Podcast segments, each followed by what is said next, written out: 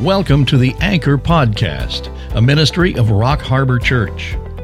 We want to help you grow in your walk with the Lord by an in depth study of the Word of God. So grab your Bible and let's set a course for spiritual maturity. Here's Pastor Brandon with today's message. And I think it's apropos where we're at in the scriptures. We're going to be in Exodus chapter 12. We're going to look at 16 through 28. And I've entitled this message, How a Nation Should Function. We see the growing problems in the United States and around the world. And what we want to look at today is how Israel was established as a nation. And this is during the Exodus. This is the night before they're going to leave. And the death angel is going to come uh, later that evening. And they've applied the, the blood on the doors and whatnot. But God is actually instructing Israel what it's going to, what they're going to look like as a nation and how they should function as a nation. Now, this is a key understanding about all this. Because what I want you to see is you're going to see the principles from what he did with Israel, and I want to bridge it to the principles that the way the United States was founded and how those, those foundational principles are being attacked. And it's at a very core, fundamental level that all of us can understand and we can actually still continue to apply. But let's step back a little bit and understand what's happening in America. We definitely have been talking about that we're in the last days and things have been uh, not as they should. And we understand what's ahead of us. We understand that we're at a crossroads in our nation. And whether or not we're going to decide to stay with our Judeo Christian values or we are going to go full blown Marxism, communism. And that's what's at stake. That's what no one wants to talk about. But it is the reality in which we're in. And then again, to, to intentionally cast some stones uh, at our society. And you know this very well.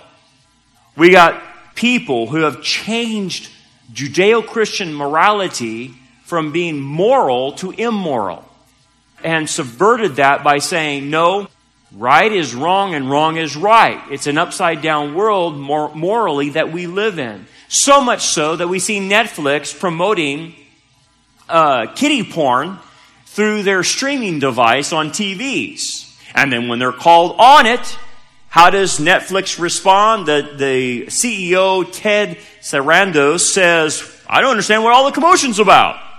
This is just a little surprising in 2020 that America would be having this discussion uh, censoring storytelling.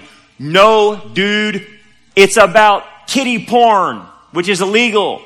But see, in his head, and the other nut jobs in Hollywood think that's okay. I mean, what's next in Hollywood? What's next? Every show you see has gross immorality in it. Every show is now dealing with transgender and gender dysphoria now, and this is the new thing that kids need to explore. I'm waiting for them to change Star Wars now into a transgender Star Wars, and all of a sudden we have everybody changing characters. Or maybe they'll do Lord of the Rings and change the elves into transgender elves and say they have gender dysphoria. No joke, man. I mean, I don't know what's next. I mean, you could be seeing this as something that's real because of nothing's left off the table, man. Facts don't matter anymore. Have you noticed that in our society? That, that's when the society gets away from truth, when facts don't matter. It's a matter of how do you feel about this, is now the, the motto. And so now, the World Health Organization, which is the organization that all these politicians listen to, say the shutdowns don't work. Thank you very much for everybody that has been unemployed since March all the churches shut down, all the businesses that went out of business, and now the World Health Organization, which is nothing but a bunch of communists, they're saying that the shutdowns don't work. And yet, Gavin Newsom, Pharaoh Newsom, still wants to shut down California. Why? Your own organization saying it doesn't work. Your own, your own medical, the CDC says the numbers are not there for you to shut down society. And by the way, there's plenty of evidence now that the masks absolutely don't work because they have now realized the coronavirus is airborne and the masks that people wear let air in and they don't work. So why are we doing these things? because the nation is being ran on not facts and evidence, but on a narrative. And we see how vitriolic these people are becoming. Have you noticed how bad people are acting and they're on TV and they're in a news program and they just go crazy and they just, just spew out their venom? Think about this this last week when Amy Coney Barrett is going through her hearings for, you know, becoming a Supreme Court member, and you have Mazie Hirono of Hawaii coming out. Now, Amy Coney Barrett is about as constitutional as you can get. You want this, this woman on the Supreme Court, man. She is phenomenal and she's clean morally. There's nothing they could get on her. She's very intelligent. So they did to her what only evil people do is when they don't have anything on you, we're just going to make stuff up. And so this Hirono from Hawaii asked her the question, well, uh, have you ever been involved in ever, any sexual assault? Have you ever been to a job interview and your bo- the boss, the potential employer says, by the way, have you ever raped anybody? I mean, seriously, who says that? Because they were trying to insinuate that, like they did with Kavanaugh. But this is at the level. Did you see Keith Olbermann go crazy this week? The dude lost it. Along with these other people that are losing it. And they just can't stop ranting and raving and getting hostile.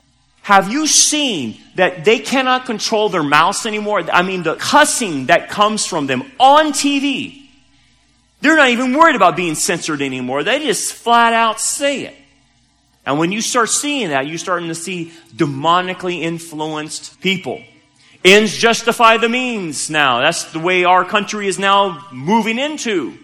So, if you want to take something from a store, then bust through. Go through the window and take and loot and steal what you want because we have a lawless society. So if you want a Louis Vuitton purse and you want it, then go ahead and get it. That's lawlessness. Now apparently the American flag is offensive to people. Did you hear that? Wave a flag and it's a microaggression. Can you ever thought we would get to the day where the, the powder puffs of our society cannot take you waving the American flag or even having the American flag on your house waving because, you know, it, it, it's, it's a microaggression, it's offensive or whatnot. Did you see this, what happened in LA this, this last week too? Guy on his own private, private property puts up a Trump sign. It's his own private property. I don't care what sign it is. He can put any sign he wants on, on his property because this is private property. Okay? And again, I'm not even concerned about the politicalness. I'm talking about freedom here. That on my house, I can have the, the right to put on any sign I want to. And so can my neighbor or any, and you too. But Caltrans that says, no, that's distracting, you're going to get people killed.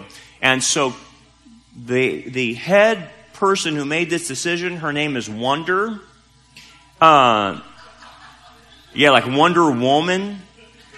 So Wonder says this will distract drivers and kill them, so she had Caltrans take that down.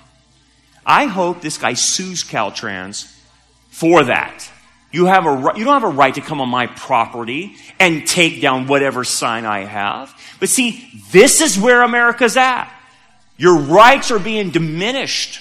We understand. And then the social conditioning that's happening, it's been happening for all these months of you gotta wear a mask to go into a restaurant. Now Gavin Newsom wants you to wear a mask the whole time and only lift up the mask as you're putting the food in your mouth. And, and every time you take a, a bite, you're to do this. If I start seeing people in there, I'm just going to walk out in the restaurants. If they start doing that, that's ridiculous.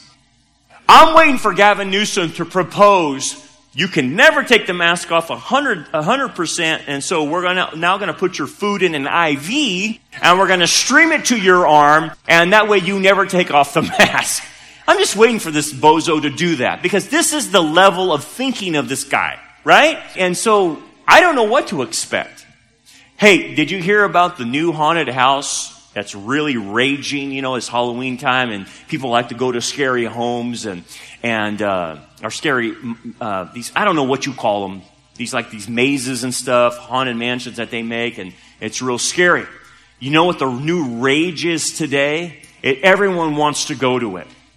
It's a, it's, it's a haunted mansion, and inside are regular people with no masks. Yes, it's called the murder mansion. And so you go through it, and there's no one wearing a mask. Doesn't that scare you? I'm just joking, that's satire. There they are. Look how scary that is.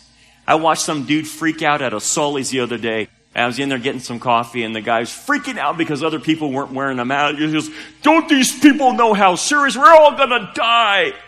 And it's like, dude, do you ever read any stats do you even understand the information? But he was going crazy and he was getting on the poor clerk behind the, the, the counter. And it was just like, he was freaking out. But see, that's the, the problem. We have wrong information being put out. So much so that now you see censorship coming from Twitter and Facebook, holding back stories, holding back information, shutting down Christian organizations. I wonder if they're going to shut this one down.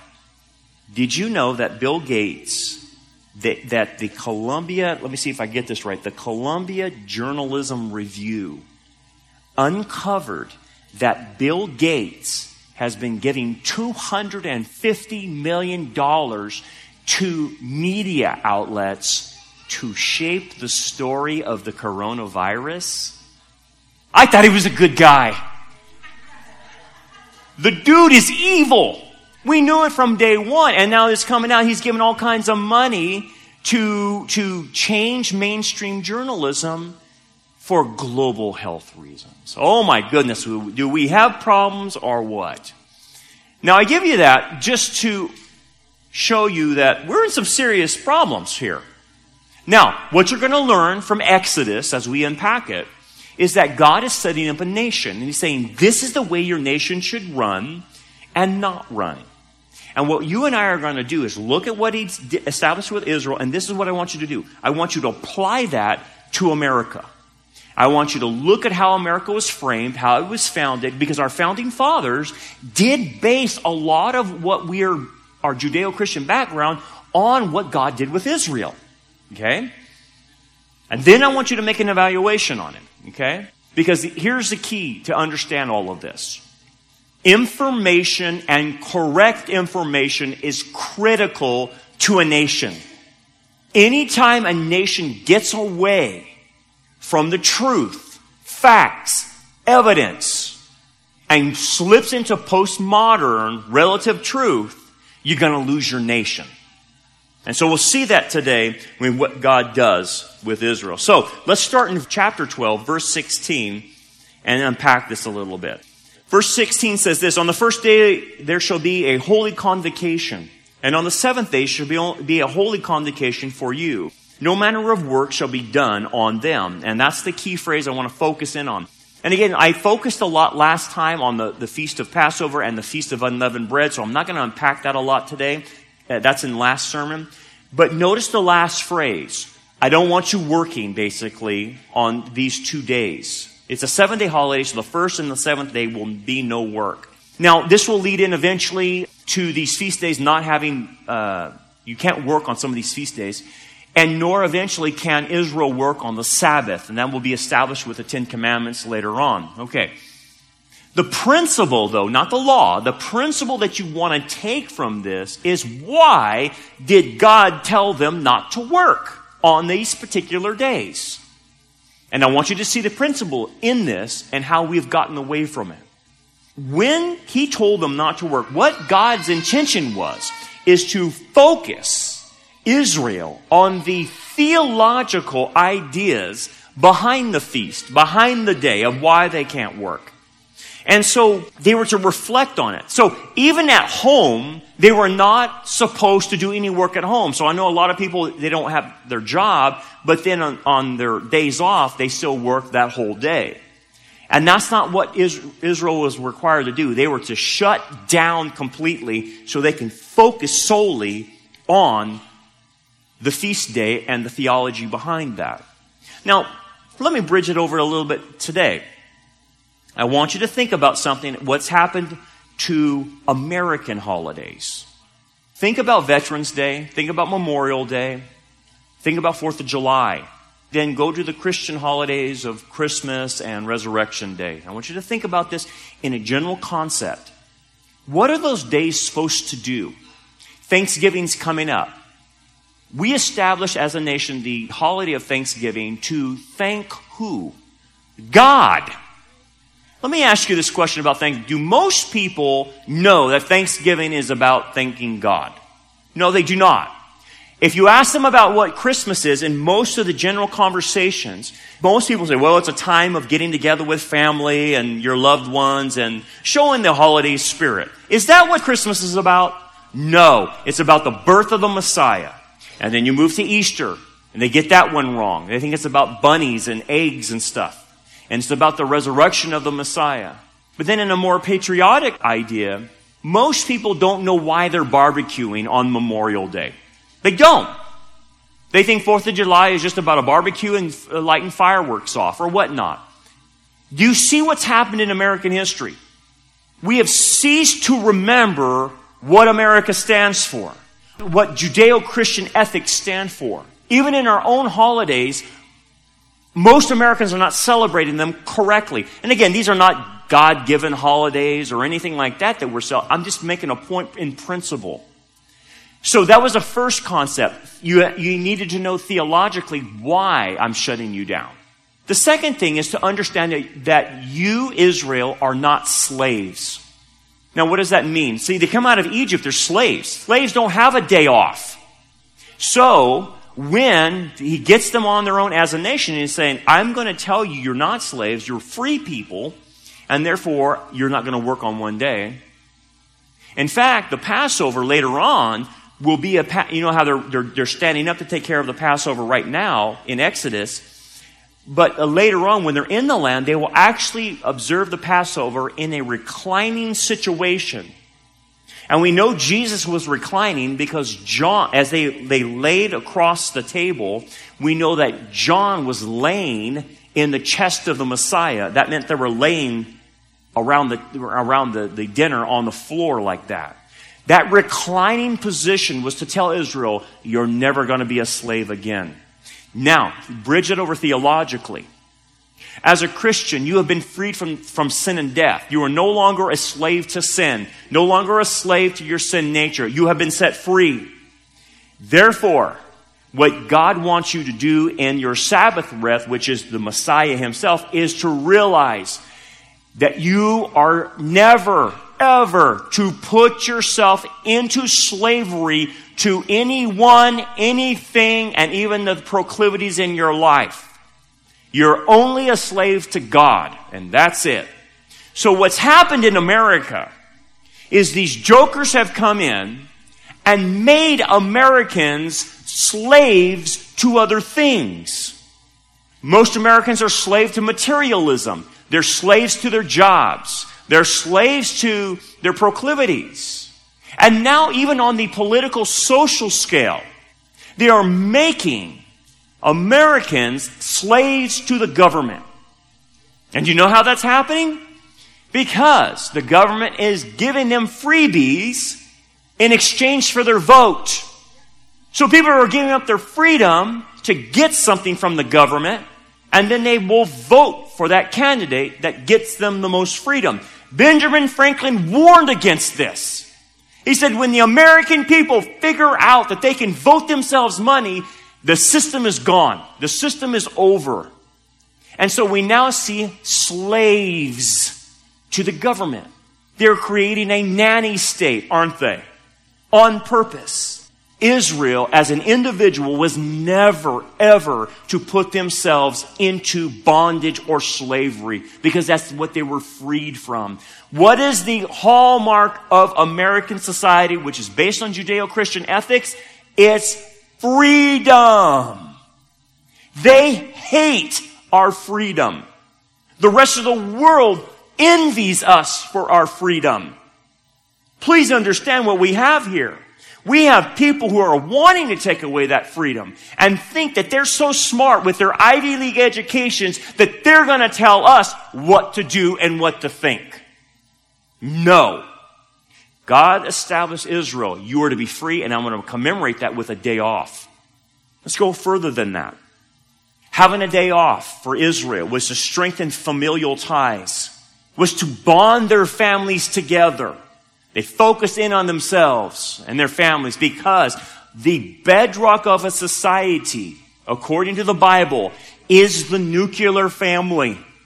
If you destroy the nuclear family, you will not have a society. But yet, according to Hillary Clinton, she says it takes a village to raise a child.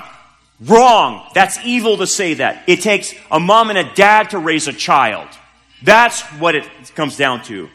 And so right now in America, this idea of the nuclear family being, being sacred is now been under attack. It's totally under attack in every other way you can possibly imagine. It's under attack in education because John Dewey said we've got to get the kids away from their parents. Well, they're doing a real good job at that in the public schools. They keep extending the day of public school. It takes longer and longer and longer. They go there at 7.30, they're out at 3. Do you know how long that is? They don't need that kind of time. Why do they keep doing it? Because it, it, the intention is to pull the kid away from the parent. And then the attack on the assault of, of, of nuclear families is also seen with the, the rise of sexual immorality. Look at how many people are birthed without their parents being married. Look at, at all the, the uh, division that the sexual revolution is causing in the marital families. Pornography divides a family. Sexual immorality divides a family. It all breaks up the family. It's all intentional. Homosexuality, lesbian. You can't adequately raise a child in that kind of environment. Transgenderism. All that is an attack on the nuclear family. Because God says the nuclear family is the basis of your society. And what's under attack today in America? The nuclear family. One more thing, and this is a biggie, about taking a day off for these feast days. Is it gave Israel not only a time to think theologically, but it gave them the time to think of their identity, who they were. Now, for instance, to understand our identity in Christ, you must understand these three principles. You must understand where you come from. You must understand where you're at and you must understand where you're going. Your identity in Christ will tell you this if you know your identity. But if you don't know your identity, you will be lost. So what God did when they, they took a day off for these feast days is he forced Israel to think about what he had done for them in the past, what he is doing in the present, and what he will do for them in the future. So for instance, take the feast of Passover or unleavened bread. They were to remember they were slaves in Egypt and where they came from and that God rescued them. Then, in the present, it obligated them with responsibilities about what they were supposed to do as parents to their children and to pass that information on. And then, future wise, it projected a future fulfillment of the Passover and unleavened bread. That future fulfillment would be the Messiah and it would be the kingdom age. It all pointed forward that one day we're going to have a new creation. One day we'll have the, the king on the throne. He will be our Passover lamb. He will be unleavened bread because he has no sin in him. It all pointed to the Messiah and the future for the Israelites. Now think about how important that is. Today, most people don't know if they're coming or going. They have no idea about their identity. That's why you have all these people joining up with slogans every month. It's a flavor of the month slogan. I'm for this. I'm for that. I'm for this. And they have no clue that they're being led around with a carrot. James talks about it being tossed to and fro like the waves of the wind by every crazy doctrine that comes along. These people just passing through because they don't know where they come from, what they're doing, and where they're going. In fact, most people are getting their voting advice from Taylor Swift. I mean, think about this. I'm, no joke, dude. People are getting their advice about life through Hollywood and the record industry or the music industry. Think about that. How insane that would be. And no joke, man, they are listening to people like her and people in Hollywood saying stuff. That's nuts. It would be a cold day in hell before I listen to anyone in Hollywood tell me what to do with my life. That's crazy. Who does that? But our society is doing it. For some reason, do you know when this happened? Because I can't figure out the time that this happened. When did Hollywood and the music industry, when did they become so moral in telling us what to do? When did that happen? Because all of a sudden, you know, these people can tell us what is right and wrong all of a sudden. I don't know about you, but I'm not listening to them anymore at all. They don't know what they're talking about. Anyway, we continue on. Those are the principles about taking a day off. But continue on, watch this. But that which everyone must eat, that only may be prepared by you. Now that's simple sentence, but a profound principle. You have to go through personally the preparations in making your dinner, in making this Passover, making this Feast of Unleavened Bread. You are to go out and do it yourself. You can't do a call in, you can't do takeout, you can't have someone do it for you, or nor can you skip this. I want the individual family doing this. I want every one of them doing this to make the preparations. Why? Why can't we just go to a big, a big, uh, uh, you know, auditorium or Solomon's colonnade, God, and, and just have the big feast of Passover there and the feast of unleavened bread right there in the, the temple? Why does it have to be in the home and the individual family must do it? No one gets a pass on that. It's a simple principle, but I'm going to tell you what, it is the foundation of a nation. It's called identification. Identification. By having each individual family go through the Passover, go through the feast of unleavened bread, they are now, when they do it, actually identifying with the original founders of the nation, Moses and the children of Israel in the Exodus, as they partake of the supper as they eat the bitter herbs, as they eat the Passover lamb, they are actually experiencing the same thing. What does that do for a nation? It gives a nation solidarity. It gives a nation identity. It gives a nation their theology. And because of that, the Jewish nation is extremely cohesive. They might have differing political views in Israel, but I can tell you this today. When a five year old or a four year old wants to cross the street in Jerusalem, because there's such a tight knit group, that little five year old or four year old will grab the hand of another Jewish adult, and that Jewish adult will take them across the street, and they don't even know who they are because they're Jewish. The solidarity that's been bred into them by the Lord is that children can play in the streets and no one will hurt them. In fact, other people will protect them. Their Jewish community is so tight. It's really amazing to see when you watch it. And why? Because every one of them has each other's back. Every one of them knows what it is to be persecuted. Every one of them had ancestors that were in the Holocaust. And because of that, and that solidarity with the feasts, they are so tight with each other. You could trust a mere stranger if they were Jewish and you're Jewish to watch your kids and they will die for your kids. Isn't that amazing? We don't see a lot of that in other countries, do we? We used to see some of that in America. We used to be able to let our kids play out in the parks by themselves. Can't do that now because some idiot will kidnap them. Some pervert that's on Megan's Law will get to them. So we always have to be afraid. We live in a fearful society because people are unhinged. There's no cohesion. There's no solidarity. And so this identity that God has established is still with them today. It's absolutely a miracle. Now, think about this as in America. There is a, know, probably half or the majority of America that does not identify with our roots. They hate the Constitution. They hate the Judeo Christian principles America's founded on. And they are trying to attempt to change America to fit their ungodly and atheistic and agnostic mindset. This is the battle, folks. And that being said, the schools, the universities, the, the, the, media, the Hollywood, everybody, the politicians have done a great job of convincing the millennials and the earlier generations and even my generation of not identifying with their own country. In fact, it's gotten so bad in the universities that they hate our country. And, and by the way, it's been very successful in what they did.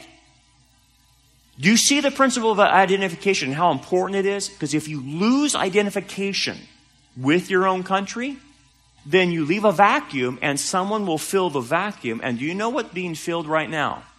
It's not that you're just going to hate America and hate nationalism, hate patriotism, and hate the flag. It's not just, it doesn't stay there. Do you know what the next level is?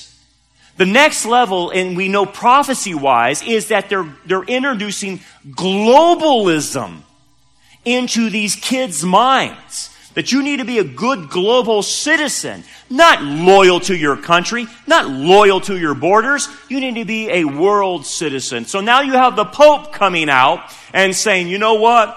The, every land is anyone's land. And so if you have someone in India that wants the goods and resources of America, then they should have the freedom to take the goods and resources from America. It reminds me of that communist song that they always play in patriotic um, times, and it's a communist song. This land is your land, this land is my land. You ever heard that song? It was written by a communist. This land is not everyone's land. Sorry, but why did they keep playing that at patriotic events? There was a communist of this land is your land, my land. Oh, no, no, no. We don't own a common land. There's private property in America private rights. But see, the Pope says, no, no, you should be able to take whatever you want from anything. So I guess I could go over to the Vatican, since they have a lot of money, according to the Pope, you know, and I, their, their wealth is unlimited, and I should be able to dip my hand in the treasury of the Vatican and say, this money doesn't belong to you, you didn't earn it. Uh, I, I'm just going to take some because this land is your land, and my land. I should be able to take from the Pope in the Vatican, right? Oh, I guess it doesn't work that way. It's just a one way street, right? Look at the next thing. So you shall observe the feast of unleavened bread. For on the same day I will have brought your armies out of the land of Egypt. Now wait a second, time out. Notice all these little things that are thrown in there. The armies of Israel. What are you talking about? Israel doesn't have an army at this point. They're just a people group. There's about two million of them, but they have not formed an army. But they will come out of the Exodus in two million they will go into the, into the desert. They will receive the Mosaic law, the, the law, the 613 laws. And then once they get that and understand what it is to be a holy nation, guess what the Lord plunges them into? A fight. What? Yeah. He saves them from Egypt so that not only can they be a priestly nation unto the Lord, but also to fight for the Lord. So as you know, you know the rest of the story, Moses tries to take them in there and says, look, boys, we got to do a reconnaissance. You come back, tell me what's going on because we're going to go and attack and get the squatters out of the land. Because all, the, the whole time that Israel's been out of the land, there have been squatters put in there by Satan and other things. There's giants in the land. There's Anakim, Nephilim, all kinds of hybrids going on. It's, it's a zoo. Okay? It's a zoo. Ten of the spies come back and said, you know what? There's Nephilim, there's giants in the land. We can't do it. I'm bowing out. We're gonna, I, I'm, I'm good with wandering in the desert and not attacking. Joshua and Caleb, the only ones say, no, we can do it. Okay, that generation believes the ten spies and, and, and therefore they don't go in. And so that, that generation's cursed to wander in the desert until they die for 40 years. And then eventually Joshua takes the rest in. And what do they do? They cross Jordan and they start fighting. Boom, boom, first fight, Jericho. After that, you're going from city to city fighting. Ai. Then you go to Hazor. and then you're doing, you're, you're just taking down cities, driving the people out. Now, what is that a picture of? It's historical. It's what God wanted them to do, but there's a spiritual lesson behind all of this. In the same token, in the same typology, you were saved. You came to faith in Christ, you believed, and you were given redemption, and now you're saved. But your job is not to sit there and wander in the desert and eat manna and water the rest of your life. Your job is eventually to cross Jordan. That's Romans 12, 1 through 2. Cross Jordan, make a one-time decision that you will go into spiritual maturity and you will get in the fight with all of us. And start fighting spiritually is what I mean. What do you mean by that? Well, think about the war that's happening now. We need you in the battle. We don't need anyone wandering in the desert saying, hey, I'm good on manna. No, no, no. We go into the promised land and we got Jericho ahead of us. And then we got Ai. And then we got Hazor. We got to go through all this. In our personal life, this is what you will be called to do. You'll be called to a fight. And that's why God references the armies for Israel. Spiritually. A lot of the fights are going to happen internally. Did you know that? It's not just to the outside. You're going to have fights on the inside. The old ways of Egypt will be in the Israelites, won't it? And they will pine, remember, they will pine to Moses, I wish we were back in Egypt where we had the leeks and the onions. You remember them saying that? And so it's like, dude, did you forget the whips on your back? Did you forget that? We will have an internal fight with wanting to go back to Egypt wanting to go back to our old ways of doing things. And we will have to overcome. That's the spiritual lesson that he's teaching Israel. Let's continue on. Therefore, you shall observe this day throughout your generations as an everlasting ordinance. It'll be carried into the millennial kingdom, as I mentioned last time. In the first month, on the 14th day of the month, at evening, you've got to do it on this period of time, at evening, okay? You shall eat the unleavened bread until the 21st day of the month at evening. Now again, I'm not going to unpack a lot of this because I did last sermon. It, what Moses is doing is, is reiterating the same issue again. Um, but again, remember, the, the Feast of Unleavened Bread points to the sinlessness of the Messiah. For leaving Egypt, it pointed to them leaving in haste, that they didn't have uh, time to let the leaven uh, work through the dough. So there's a historical thing and then there's a future thing pointed to the leaven. Verse 19, for seven days no leaven shall be found in your house, houses, since whoever eats what is leavened, that same person shall be cut off from the congregation of Israel. Now, as I mentioned last time, this meant that you were to clean your house of leaven, which symbolizes sin, and then you can't eat it.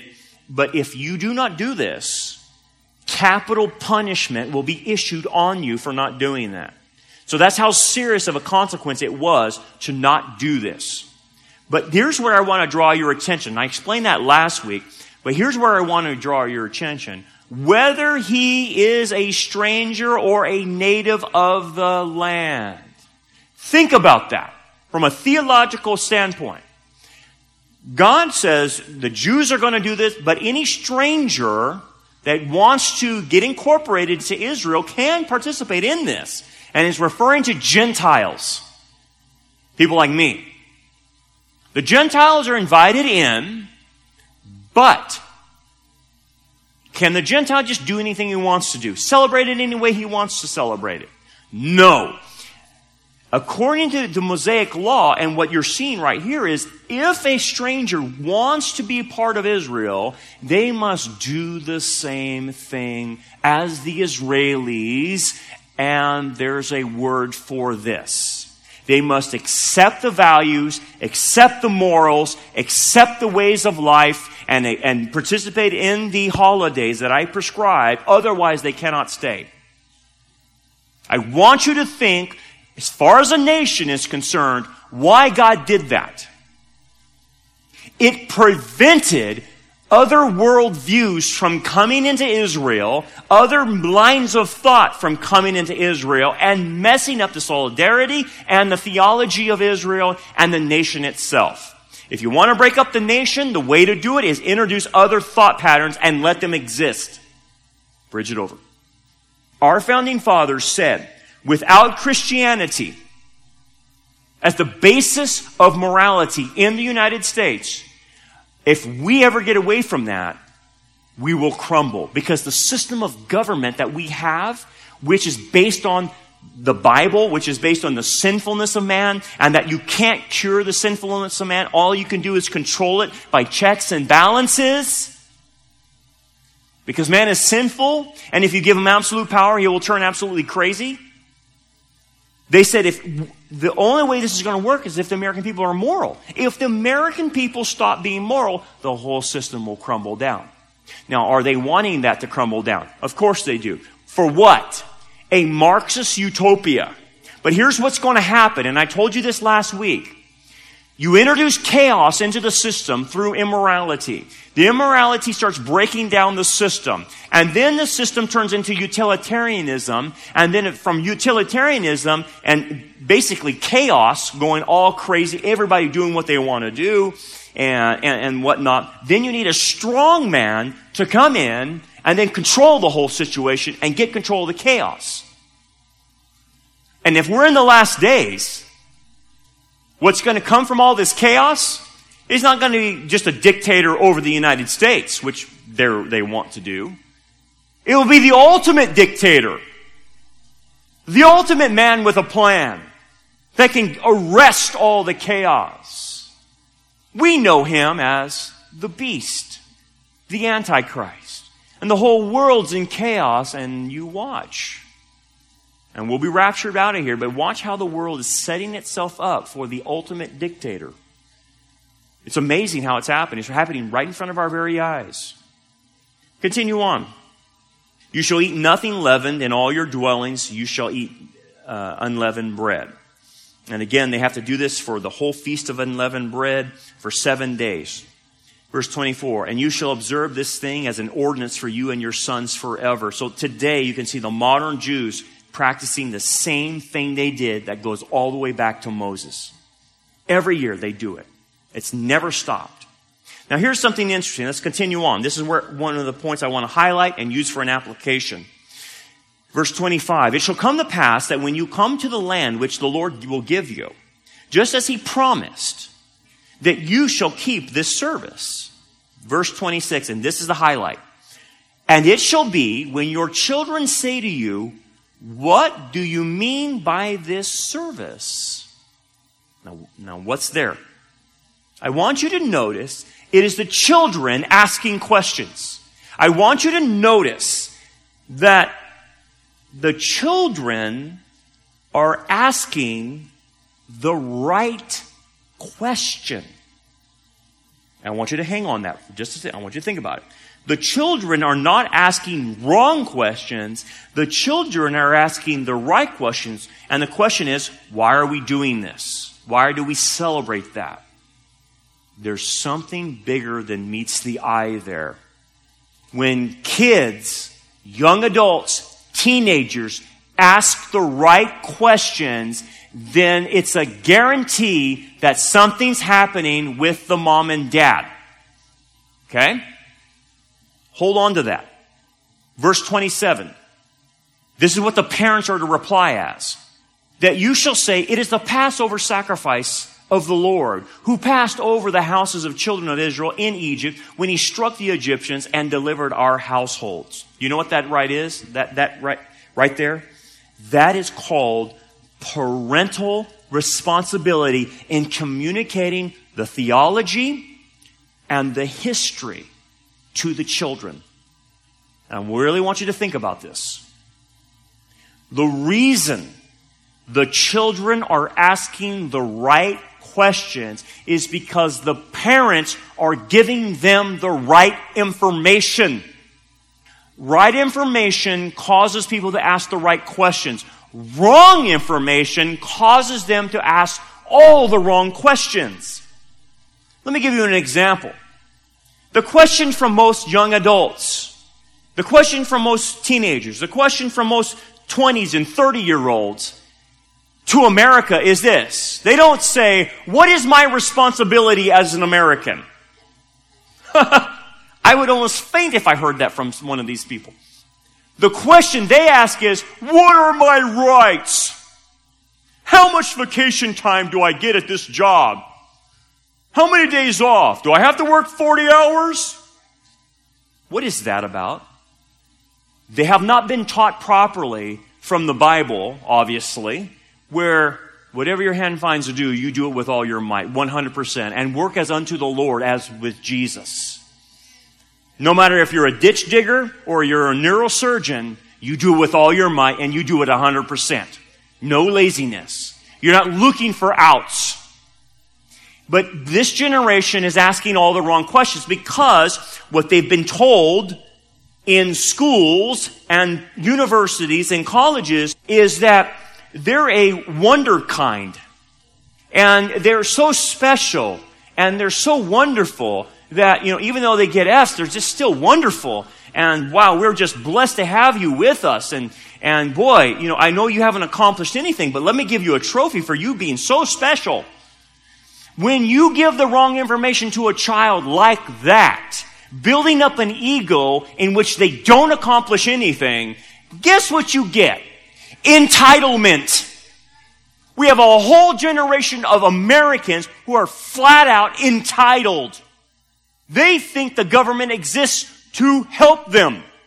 The government, according to our founders, was never a government made to be a charitable organization.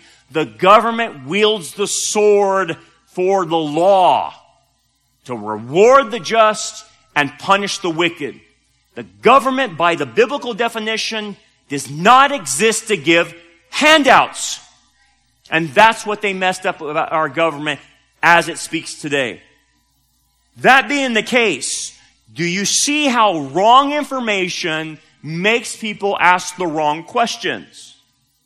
I'll, I'll expand on that in just a little bit. Let's finish this off we're going to jump to chapter 13. I'm going to add, because this adds a little bit more uh, information. So let me jump to uh, 13. Verse 8. And you shall tell your son in that day, this is done because of the Lord. Notice what the phrase is. Notice this.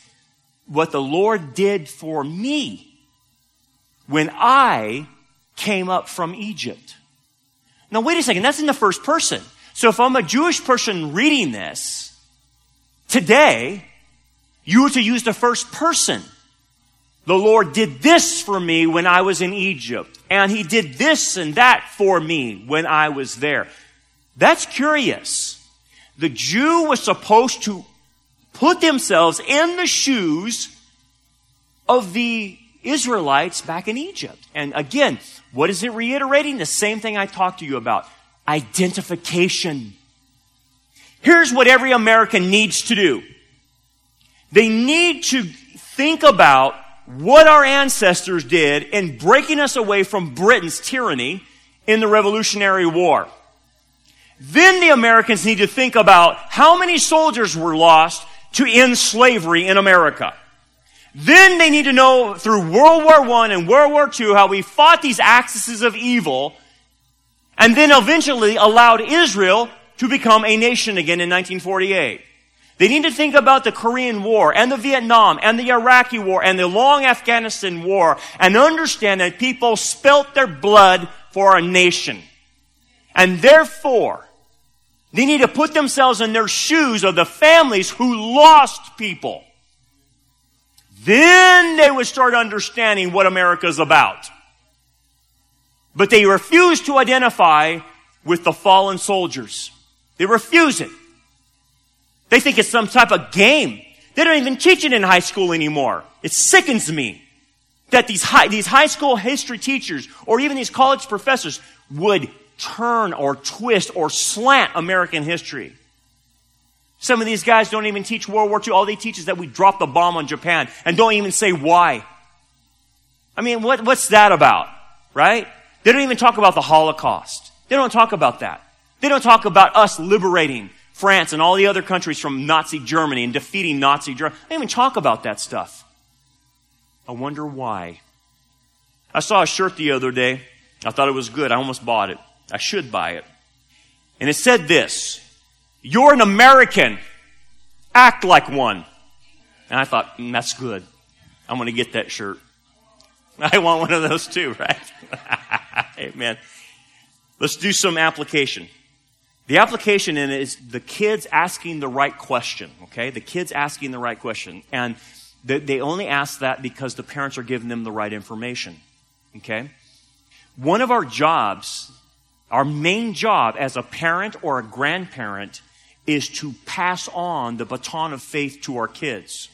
To make sure they have the right information that can help them deal with this world. Now, this is a very difficult world. This is not like growing up in the 30s and the 40s and 50s. This is a whole new level that our kids are facing. Tra- who would think transgenderism? I mean, that's what they're dealing with, okay? They're dealing with uh, uh school officials that are teaching sexual ed to kindergartners, okay? So, as a parent or grandparent, you have to be all over this. You have to know apologetics. You have to know how to argue. You have to know how to talk to people. This is not something that you can sit back and watch this happen and sit on the sidelines. It requires the parents and the grandparents to be actively involved in communicating right information. So guess what? The new obligation for Christian parents is not only the theological and historical understandings of the Bible, but if you live in America, you better make sure they get the right history. Because they're not getting the right one. Not in the schools. They're getting something totally different. You better be on top of sexual education for your kids. And you probably have to figure out, they're going to start getting my kid at, at, at, kindergarten and second and third grade. Well, you better be on top of that. So you better be the first one to tell them about sexual morality and sexual immorality because if you don't, you'll leave a vacuum and these creeps will fill it with bad information. Satan loves vacuums. And whether it's history, theology, biblical history, archaeology, or even the coronavirus, if you don't educate your kids on things like this, coronavirus, Bill Gates, prophecy, all these other things, there's gaps in their game. And they grow up with these gaps, and man, someone will rush to it, and all of a sudden, you thought you were raising a Christian in your home and they come back saying, Mom, Dad, I'm an atheist. I don't believe in this Jesus thing. That's because of gaps. That's gaps speaking. And that's a serious deal. How important is information? The right information? It is king. And that's what God was trying to establish with Israel. The right information will come from the family unit who, who identifies with the nation and creates Israeli patriotism in the nation. And the same would apply to America. Now let me show you a story of how right information, how important this is. And I'll bring it down to a familial level. There was a kid, he was a young kid, you know, six, seven, eight, somewhere in that neighborhood. And the parents had the grandparent living with them in the house. It was the, the granddad and and this granddad didn't have any arms. He, he didn't have from the, the, elbows down. He didn't have, you know, no hands, no forearms, nothing. So they had to feed him. The family had to feed him. And uh, anyway, they would make the boy, the little boy, seven, eight years old, somewhere in that neighborhood, feed the granddad at certain times. Okay? Well, they never told him all that went on with granddad.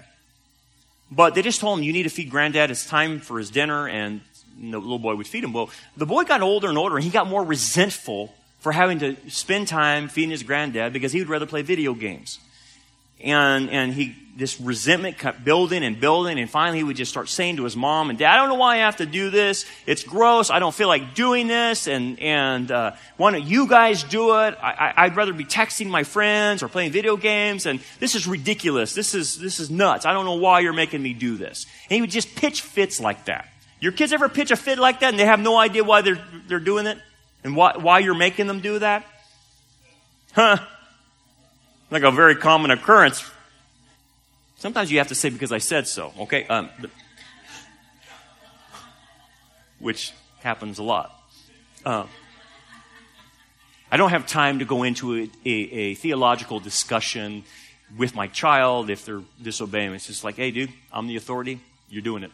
Anyway, I do digress. Um,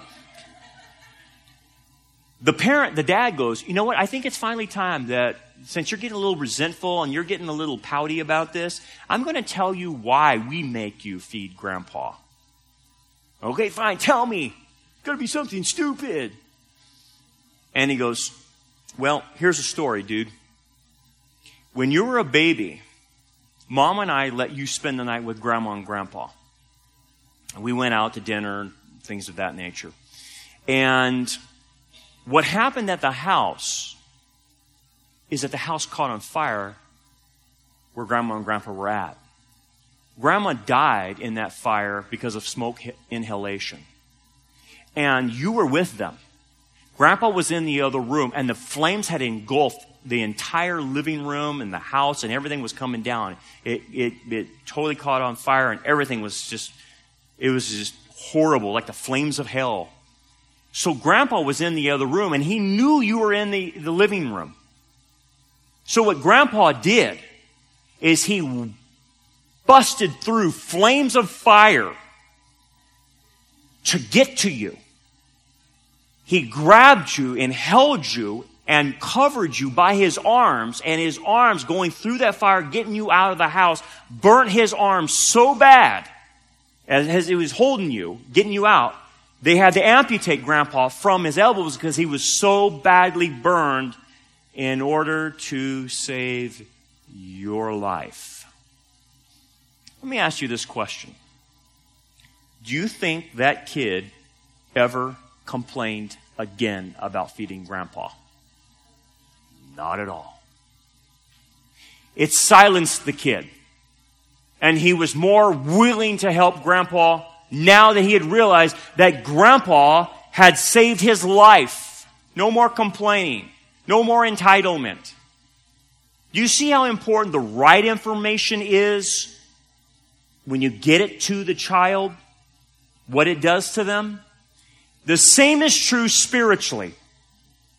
The right information to, about Jesus to this generation is what's going to save them the wrong information that a lot of churches are doing, saying Jesus is a life enhancer, he's a buddy, he's your best friend, and all, all roads lead to heaven, and Jesus is only way. That wrong information sends people to hell. Right information and their willingness to accept it gets them saved. Our job in these last days is to get the right information out. Amen. Let's pray. Thanks for downloading the Anchor Podcast. We hope this study was a blessing to you. Support for this podcast comes from your generous gifts and donations. For more information about our ministry, we invite you to check out our website, rockharborchurch.net. Also, check out our YouTube channel, Rock Harbor Church Prophecy Update, where we focus on signs of the times and present a wide range of sermons and discipleship lessons. So until next time, keep looking up, for our redemption draws near.